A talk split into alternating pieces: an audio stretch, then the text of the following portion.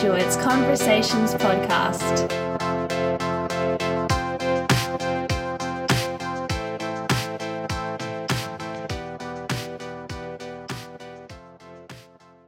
Hi, thanks for tuning in.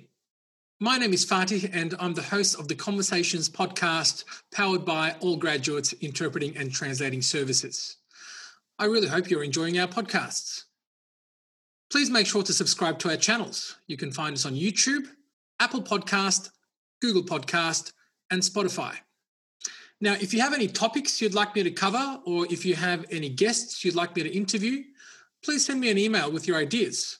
My email address is fatih at allgraduates.com.au. That's fatih, F A T I H, at allgraduates.com.au. Thanks again and enjoy today's episode. Hello, everyone, and uh, welcome again today to our podcast. Today, I have with me Michael Nemrich, who is the National Operations Manager from NAATI. Hello, Michael, how are you? Hey, very good, thank you. Um, thank you so much for taking the time to chat with me today. My pleasure. Um, Michael, so how long have you been with NAATI and what were you doing beforehand? Have you always been working for NAATI? No, I have not always been working for NAATI. Uh, I've been with NAATI almost two years now, comes up to two years at the start of October. Uh, and prior to this, I was with Indigenous Business Australia for a couple of years, overseeing a um, portfolio of businesses. Uh, and before that, a chief operating officer of a um, Aboriginal corporation based out of Darwin, but mostly through remote Aboriginal communities through the NT. Oh, wonderful. What we wouldn't give to be in Darwin right now here in Melbourne. Yeah, that's it nice and warm and freer than uh, being exactly. locked into your houses. Exactly. Um, Michael, so what does the operations manager do at NAATI? In short, make sure that we deliver what we say that we will. Um, so the um, everything from uh, setting up the test sessions to the recruitment of the role players to taking the applications from the candidates, that whole candidate experience from booking into a test running the test and getting the marks back out to them um, at the end is part of the operations team. So there's two really distinct parts of NAATI. Uh, we have a certification development and design team uh, who create the material, work with rubric working groups and industry professionals to come up with the standards for the test and the test themselves, and then the operations side, which is the delivery of that to the candidates and um, and also recertification of practitioners as well. I think I've got the right person here uh, if I want to ask some questions about the testing, right? Absolutely. I'm your guy. Very good. You heard it here, for people. Um, so, in regards to the testing, what's happening? Is it still going ahead? I mean, especially in Victoria, we're now in pretty strict lockdown. Um, we can't even get out of our houses for more than an hour. Uh, so, what's happening with Victoria and with the rest of Australia? Is the interpreter testing still happening? Yeah, so I guess from the start, um, back in March, obviously we had to shut down all. We shut down all of our um, face-to-face testing uh, from March until June thirtieth, uh, until we could work out um, what was happening. I guess, like many of other businesses around the country, we no one sort of knew what was happening or how long it would go, uh, and we certainly didn't expect Melbourne to to uh, relapse like it has now, which has been quite challenging. So from mid March, we came up with a um, so we have two distinct types of tests, I guess. We have our non professional tests and our professional tests, being the certification ones. Uh, we were man- we managed with the non professional tests, which is community credentialed language, to come up with an online solution for those over the course of a couple of weeks, and we started testing those sort of late March, early April, um, and we've delivered about five and a half thousand of those tests since the lockdown. Uh, and with certification, we always made the plan to go back to face to face testing from the 13th of July, which we did, uh, apart from Melbourne, obviously, which was in the last minute. Uh, but the lessons that we learned from running the non professional tests online gave us enough confidence that we'd be able to certif- certification tests uh, through an online format. It's it's certainly not our preference. Um, there's been some allowances made with the marking rubrics uh, for um, items such as interactional management. It's you know it's not a completely remote task. it's not a completely face-to-face task, so there has to be some allowances made and some considerations of how the rubrics apply in that scenario, uh, and some rapid development around um, what happens when the internet connection fails. the uh, the length of the test is considerably longer than the non-professional tests, which average sort of 15 to 20 minutes, where these tests you're sort of talking half an hour, 45 an hour of time particularly in the certified interpreter test, which have eight tasks, they go for a lot longer. And there's a lot more inputs as well. Uh, different role players, invigilators, all logging in from different um, spaces. But we have been able to conduct tests. We've run seven uh, through Melbourne. We've run seven languages in CPI level and two languages at CI level since July 13th in an online format. Uh, and we've just decided as of yesterday and after our website that we'll continue in an online format at least until the end of October in Melbourne. We don't think that we'll be able to go back to a face to face setting, assuming sort of six weeks of stage four lockdown, six weeks of maybe a drop down from that in stage three, and then hopefully we can resume testing in November.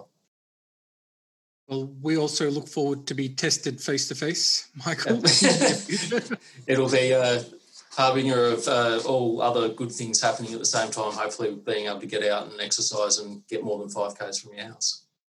One can only hope so. Um, so, what happens if uh, I'm going to be tested and my kid jumps on his PlayStation 4 and you know does a little bit of FIFA 2021 playing and and eats away all my data speed. What happens then if I'm halfway through my test? Yeah, so we're just rescheduling all those candidates to a future date. So there's a fair bit of work involved in. Um, it, you know, it's easy to think that online is easier. Uh, we've sort of been sold this uh, from the start of the internet that anything that's online becomes easier for everyone. Uh, it is not in this scenario. there is a fair bit of work that goes in um, in the preparation to it working with candidates directly with the staff from the Melbourne office uh, to make sure the internet speed's good, getting camera settings right, ensuring audio quality is good enough.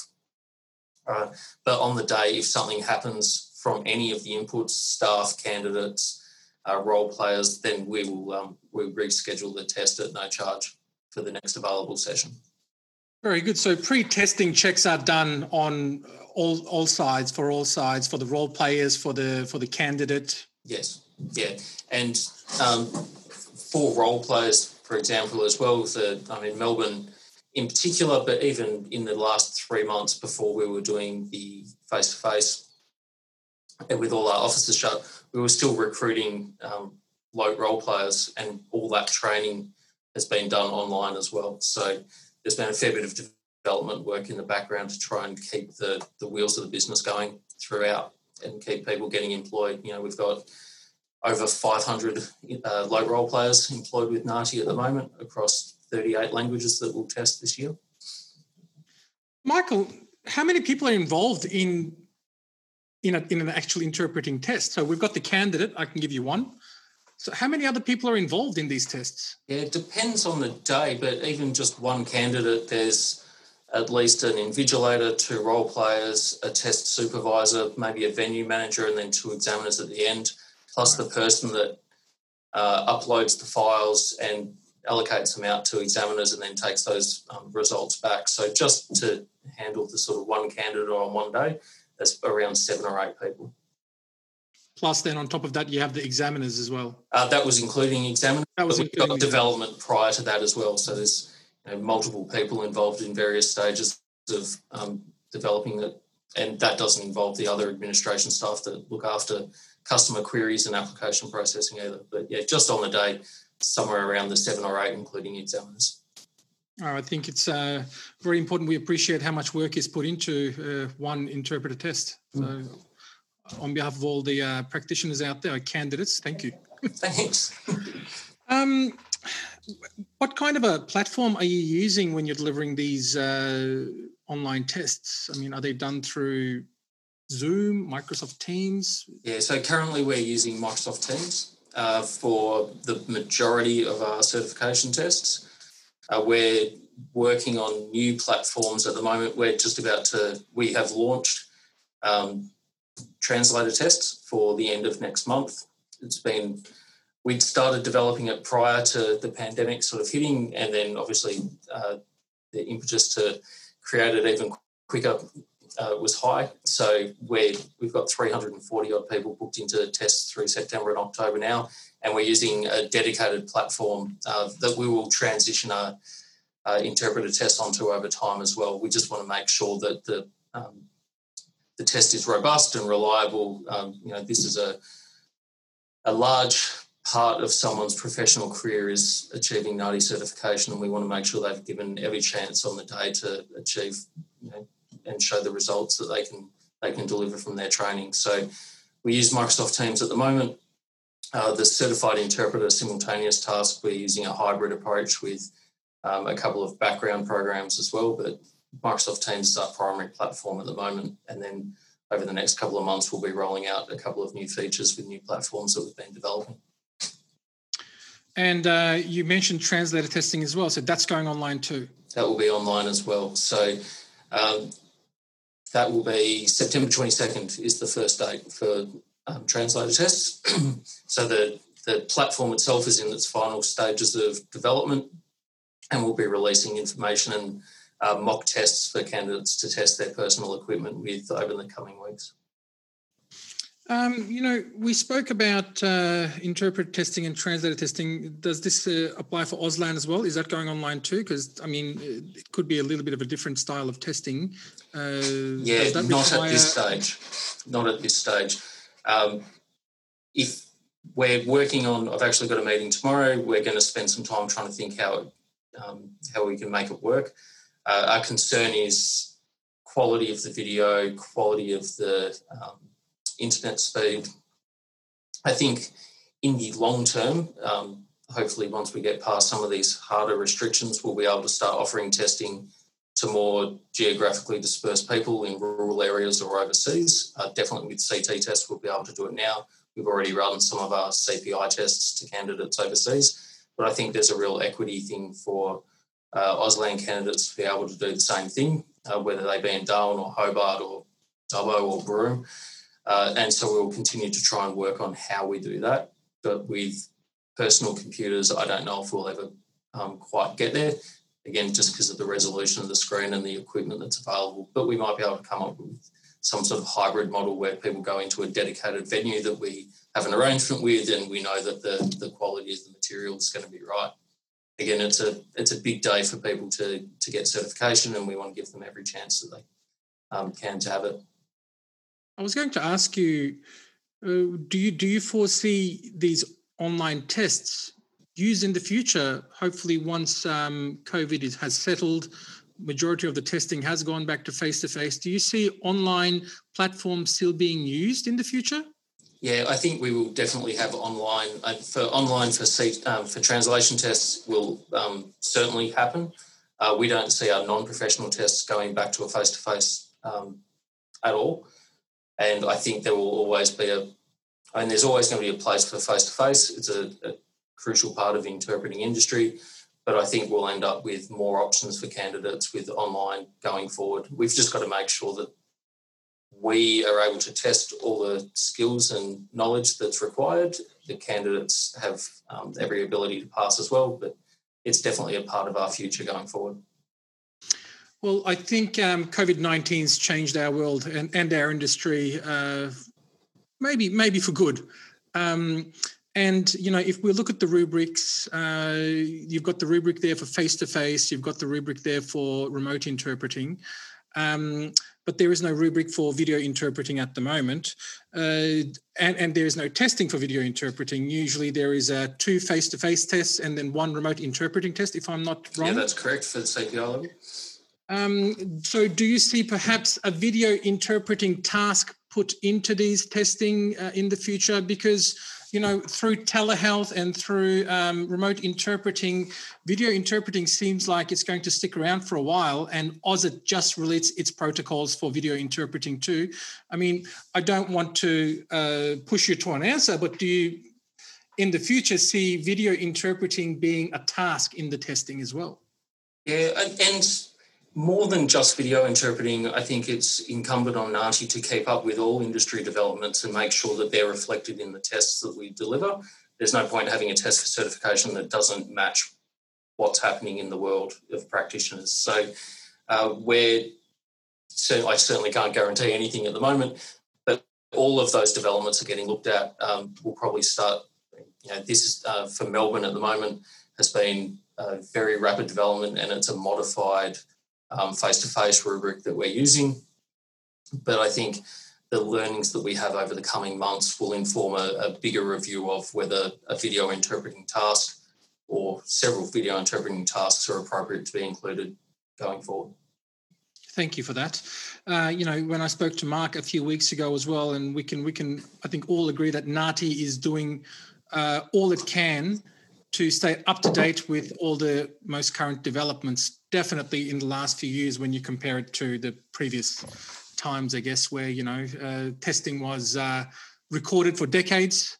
Uh, it was done through recordings, and um, it's been done with live role plays now, as we all know, for the last um, couple of years uh, as as real life situations uh, tend to be a little bit more challenging than um, someone speaking to you from a recording. So, yeah, so.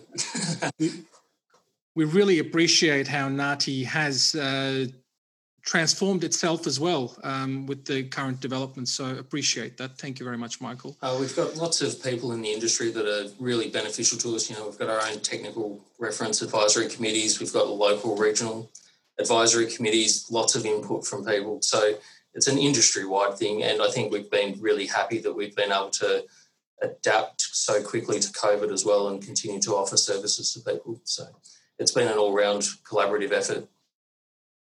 Well done to you. So if I'm in Victoria and my face to face test has become now an online test and I don't want to do it online, do I have that option? Am I able to not do the online testing and then do face to face when I can in the future? Yes, absolutely.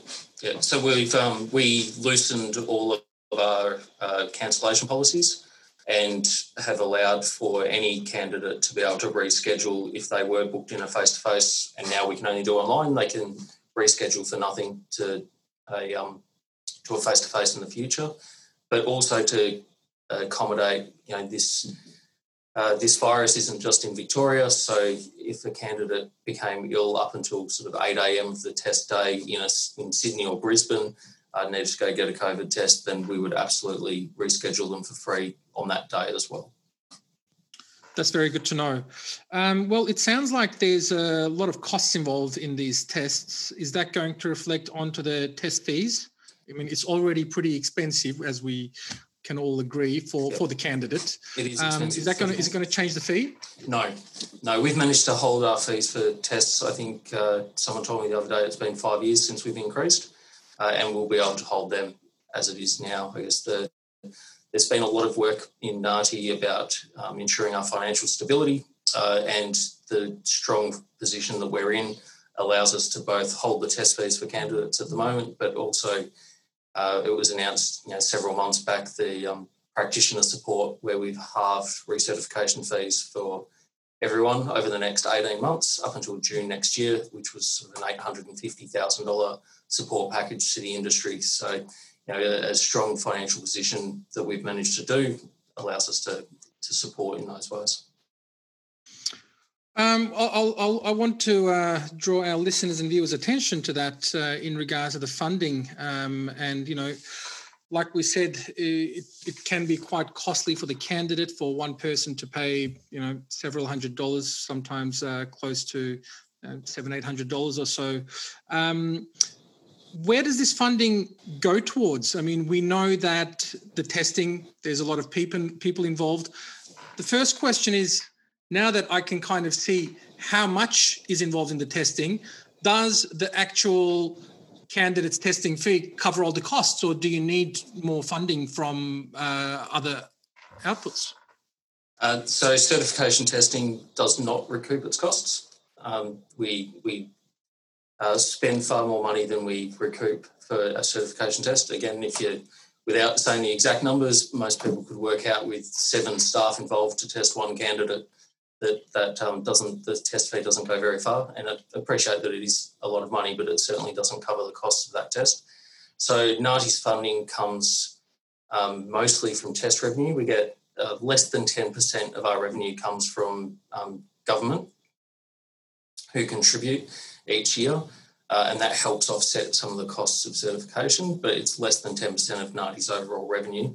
The rest of our revenue comes from investments, test fees, recertification, and other applications and products that we offer. So the non-professional tests, um, we are able to use the funding from that to, to fund technical developments and um, overall administration costs that we can then um, not have to pass on to practitioners and certification candidates.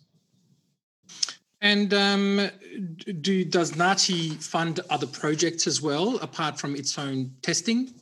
We do. We have um, we have our industry development fund and our research fund, which is combined is three hundred odd thousand dollars, uh, and then we also fund um, things like our Indigenous Language Advisory Committee to assist us in developing indigenous, indigenous languages. Uh, so we do, and we support um, critical link conferences and and other items like that. So we we try and support the industry as much as we can uh, through various programs. I'd love to speak to you about these projects in our upcoming episodes, if that's okay with you. Yeah, sounds good. Uh, that's great. And, and uh, Michael, I think it's quite important that um, we reiterate the fact that NAATI is a not for profit organization and um, everything that it makes goes back to the industry. Yeah, back to the industry and improving our products and services for the benefit of all practitioners, current and future. Um, and where can candidates and practitioners uh, find more information about everything that we spoke about? Uh, so most of the website is available. Um, uh, most of the website, most of the information is available on our website, naati.com.au, uh, and also we've got our general query line, which is info at naati.com.au, where we've got a group of staff that will be able to answer most queries if they've got them. We receive about four and a half thousand queries a month through various sources. So, well, that, that was last month's query number. So, yeah, definitely elevated queries over the last couple of months with so much uncertainty around. We've been hovering around 4,000 queries a month. Wow, must must be a really busy time for those people who are dealing with those inquiries. Yeah, it is, but still we're getting through them and um, hopefully helping people out as well. Michael, thank you so much for your time today, and I look forward to speaking to you again. Absolute pleasure. Thanks very much.